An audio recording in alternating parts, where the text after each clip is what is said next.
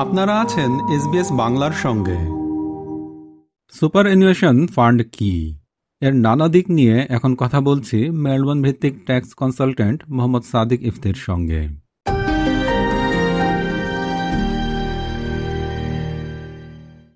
Mohammad Sadiq Ifti SBS বাংলায় আপনাকে স্বাগত। ধন্যবাদ।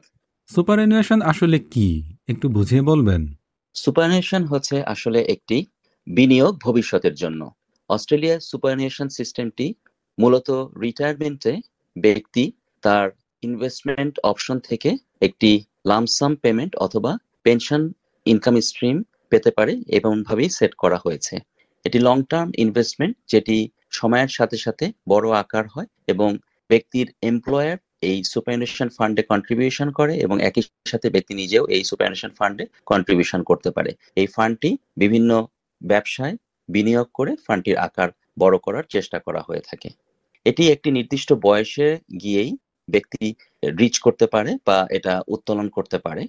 সুপারনেশন সাধারণত পঁয়ষট্টি বছর বয়সে গিয়ে ব্যক্তি এটি উত্তোলন করার জন্য এলিজিবল হয়। এছাড়া আরেকটি অপশন রয়েছে, সেটা হচ্ছে প্রিজার্ভেশন এইজ কেউ যদি রিচ করে এবং একই সাথে ব্যক্তি যদি রিটায়ার করতে চায় অথবা ট্রানজিশন টু রিটায়ারমেন্ট ইনকাম স্ট্রিমে যায়, তাহলেও সে এই সুপারনেশন এক্সেস করতে পারে। প্রিজার্ভেশন এইজটা ডিপেন্ড করে তার জন্মসালের উপর ভিত্তি করে।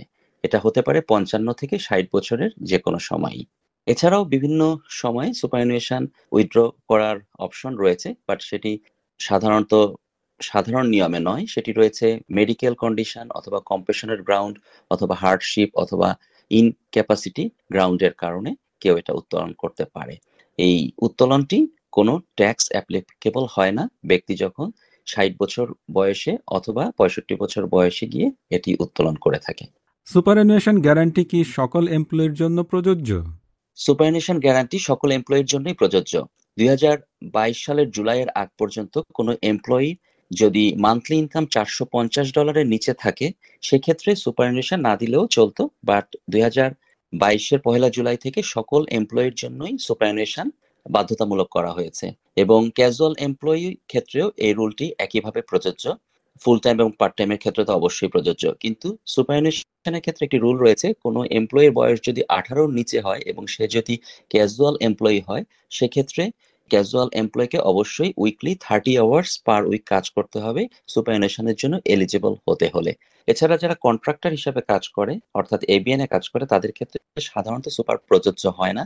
বাট এখানে একটি রুল রয়েছে যদি শ্রমের বিনিময়ে মূলত শ্রমের বিনিময়ে কোনো কন্ট্রাক্টর কাজ করে থাকে তাহলেও তার উপর সুপার প্রযোজ্য হবে। এবং সুপারনেশন রেটটি দুই হাজার তেইশ সালে এগারো পার্সেন্ট তার ব্যক্তির অর্ডিনারি ইনকামের উপর কিন্তু যেটা দুই হাজার পঁচিশ সালে বারো পার্সেন্টে পৌঁছানো হবে। কি কি ধরনের সুপার ফান্ড হতে পারে? সুপার অ্যানুয়েশনের ট্যাক্স হার কি সকল ক্ষেত্রে সমান? সুপারনেশনের বিভিন্ন ধরনের ফান্ড রয়েছে। যেমন রিটেল সুপার ফান্ড যেটা সাধারণত ব্যাংক বা ছোট ইনভেস্টমেন্ট কোম্পানিগুলো দ্বারা পরিচালিত হয়। এছাড়া রয়েছে ইন্ডাস্ট্রি সুপার ফান্ড যেমন হেলথ সুপার ফান্ড অথবা হসপিটালিটি সুপার ফান্ড একই সাথে রয়েছে পাবলিক সেক্টর সুপার ফান্ড যারা পাবলিক ইন্ডাস্ট্রিতে কাজ করে, তারা সেই পাবলিক সেক্টর সুপার ফান্ড ব্যবহার করতে বাধ্য থাকে। এছাড়া রয়েছে কর্পোরেট সুপার ফান্ড যেটা লার্জ কোম্পানিজগুলো নিজেদের বোর্ড অফ ট্রাস্টির মাধ্যমে পরিচালনা করে থাকে। এছাড়া আরেকটি খুবই বহুল প্রচলিত ফান্ডের কথা আমরা শুনে থাকি সেলফ ম্যানেজ সুপার ফান্ড যেটি ব্যক্তি নিজে পরিচালিত করে থাকেন এবং যেটি প্রতি বছর S M S F auditor দিয়ে অডিট করে এটিওতে ট্যাক্স রিটার্ন জমা দিতে হয়। রেট সর্বক্ষেত্রেই একই, পনেরো পার্সেন্ট যেটাকে আমরা কনসেশনাল ট্যাক্স রেট বলি। এই ট্যাক্স রেটটা ফিফটিন পার্সেন্ট সকল ফান্ডের ক্ষেত্রেই একইভাবে প্রযোজ্য হয়। আর একজন ব্যক্তি তার সুপার ফান্ডে বছরে সাতাইশ হাজার পাঁচশো টাকা সর্বোচ্চ কন্ট্রিবিউট করতে পারে থ্রু এমপ্লয়ার এবং এমপ্লয়ির নিজের মাধ্যমে। এর চেয়ে বেশি যদি কেউ কন্ট্রিবিউট করতে চায়, তাহলে তার এই কন্ট্রিবিউশনটা মার্জিনাল ট্যাক্স রেটে ট্যাক্সড হবে। এছাড়া সাতাইশ হাজার পাঁচশো পর্যন্ত যে কোনো কন্ট্রিবিউশনই পনেরো পার্সেন্ট হারে নির্ধারিত হবে। এখানে একটি কথা যোগ করতে চাই, যেটি হচ্ছে ক্যারি ফরওয়ার্ড রুল বলে একটি রুল রয়েছে। কোনো ব্যক্তি যদি কোনো বছর সাতাইশ হাজার পাঁচশোর নিচে কন্ট্রিবিউট করে এমপ্লয়ার এবং এমপ্লয়ি দুটো মিলে, সেক্ষেত্রে যে গ্যাপটা রয়েছে, এই গ্যাপটি পরবর্তী বছরেও ক্যারি ফরওয়ার্ড করা যায়। একটা এক্সাম্পল দিই, যেমন কোনো ব্যক্তি যদি কন্ট্রিবিউশন করে থাকে বিশ হাজার ডলার এবছর সুপার ফান্ডে তার যেই গ্যাপটা রয়েছে, অর্থাৎ সাত হাজার পাঁচশো, এই সাত হাজার পাঁচশো সে আগামী বছর তার ম্যাক্সিমাম ক্যাপাসিটি সাতাইশ হাজার পাঁচশোর সাথে যোগ করে আরও সাড়ে সাত হাজার সে কন্ট্রিবিউট করতে পারবে। অর্থাৎ পঁয়ত্রিশ হাজার পর্যন্ত সে সাতাইশ হাজার পাঁচশো ডলারের যে আপনি সিলিং এর কথা বলছেন এটা হচ্ছে যে এমপ্লয়ারের কাছ থেকে এখন যে রেট ধরা যাক এগারো পার্সেন্ট সেটাতে যে যে অর্থ আসছে সেটা এর সঙ্গে যদি এমপ্লয়ি ব্যক্তি নিজে।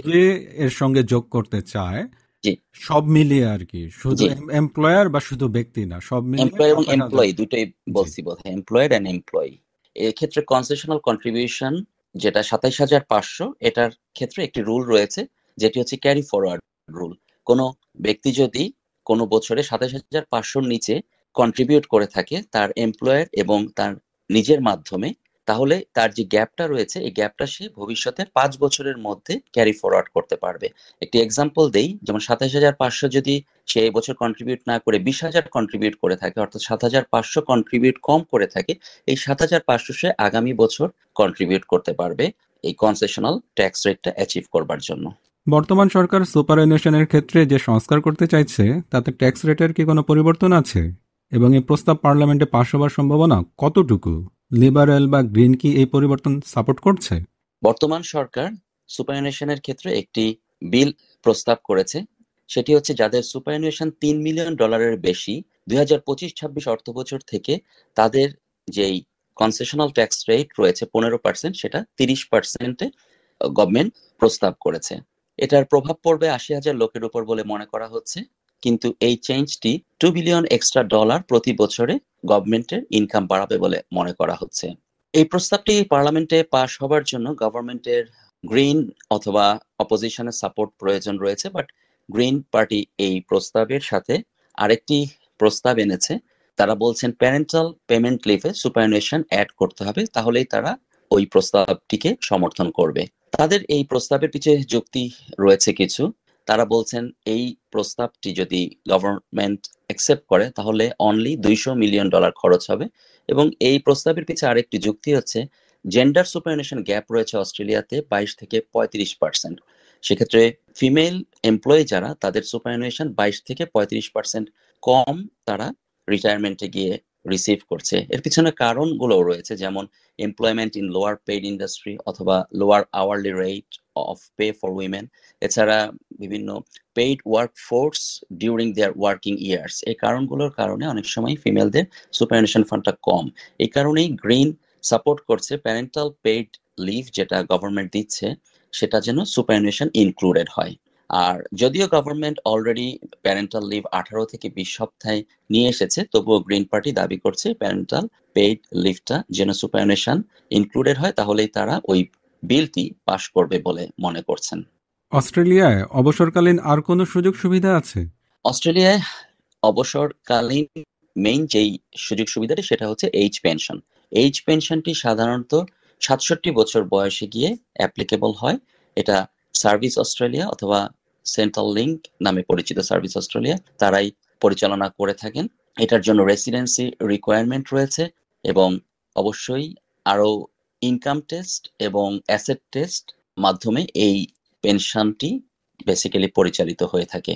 যারা এইচ পেনশন পেয়ে থাকেন, তাদের আরও অন্যান্য অনেক সুযোগ সুবিধা রয়েছে, যেমন advance payment care allowance essential medical equipment payment energy supplement home equity access scheme pension supplement remote area allowance rent assistant সহ নানাবিধ সুবিধা। সাতষট্টি বছর বয়সটাই সাধারণত এইচ পেনশনের ক্ষেত্রে বিবেচনা করা হয়ে থাকে। বাট যাদের জন্ম উনিশশো বাহান্ন থেকে একত্রিশে ডিসেম্বরের উনিশশো তিপ্পান্ন পর্যন্ত, তারা পঁয়ষট্টি বছর ছয় মাস থেকেই এই পেনশন এইজের জন্য প্রযোজ্য হন। শ্রোতাদের উদ্দেশ্যে আর কিছু বলবেন? শ্রোতাদের উদ্দেশ্যে আজকে দুটো ছোট্ট বিষয়ে কথা বলতে চাই। প্রথমত হচ্ছে, আমরা যারা প্রথম জেনারেশন এখানে রয়েছি, তারা সুপারনেশন নিয়ে সব সময় অতটা চিন্তা করি না। বাট সুপারনেশন যদি ইনভেস্টমেন্ট করে বড় আকার ধারণ নাও করে, সেক্ষেত্রে সুপারনেশন ফান্ডটি যদি আপনি বা আমাদের অবর্তমানে এটি পরের জেনারেশনে যেতে যায়, সেক্ষেত্রে কিন্তু একটি ট্যাক্স রয়েছে। এটা আমরা অনেকেই অনেক সময় জানি না। সেটা হচ্ছে নন ডিপেন্ডেন্সি ট্যাক্স এটা সতেরো পার্সেন্ট থেকে বত্রিশ পার্সেন্ট হারে অ্যাপ্লাই হতে পারে সুপারঅ্যানুয়েশনের উপরে। এক্ষেত্রে লয়ারের অ্যাডভাইস নিয়ে কেউ যদি three generation testamentary trust will করতে পারে, সেই ক্ষেত্রে এই ট্যাক্সটা অ্যাভয়েড করার সম্ভাবনা রয়েছে। এবং একই সাথে আরেকটি জিনিস বলব, আমরা অনেক সময় সেলফ ম্যানেজ সুপার ফান্ডের ব্যাপারে ইন্টারেস্টেড হই এবং সেলফ ম্যানেজ সুপার ফান্ডের মাধ্যমে এককভাবে বিনিয়োগ করার সিদ্ধান্ত নেই। বাট সেক্ষেত্রে বলব সবসময় আপনি একজন প্রফেশনাল ফাইন্যান্সিয়াল অ্যাডভাইজারের মাধ্যমে এস এম এস এফ এর ডিসিশন নেবেন। সেক্ষেত্রে আপনার ভবিষ্যতে এস এম এস এফ বা সেলফ ম্যানেজ সুপার ফান্ডে ইনভেস্টমেন্টে সাকসেস হওয়ার রেটটা অনেক বেশি থাকে। মোহাম্মদ সাদিক ইফতি এসবিএস বাংলাকে সময় দেওয়ার জন্য আপনাকে অসংখ্য ধন্যবাদ। এসবিএস বাংলাকেও অসংখ্য ধন্যবাদ আজকে আমাকে আমন্ত্রণ জানাবার জন্য। এরকম স্টোরি আরও শুনতে চান শুনুন Apple podcast Google podcast Spotify কিংবা যেখান থেকেই আপনি আপনার পডকাস্ট সংগ্রহ করেন।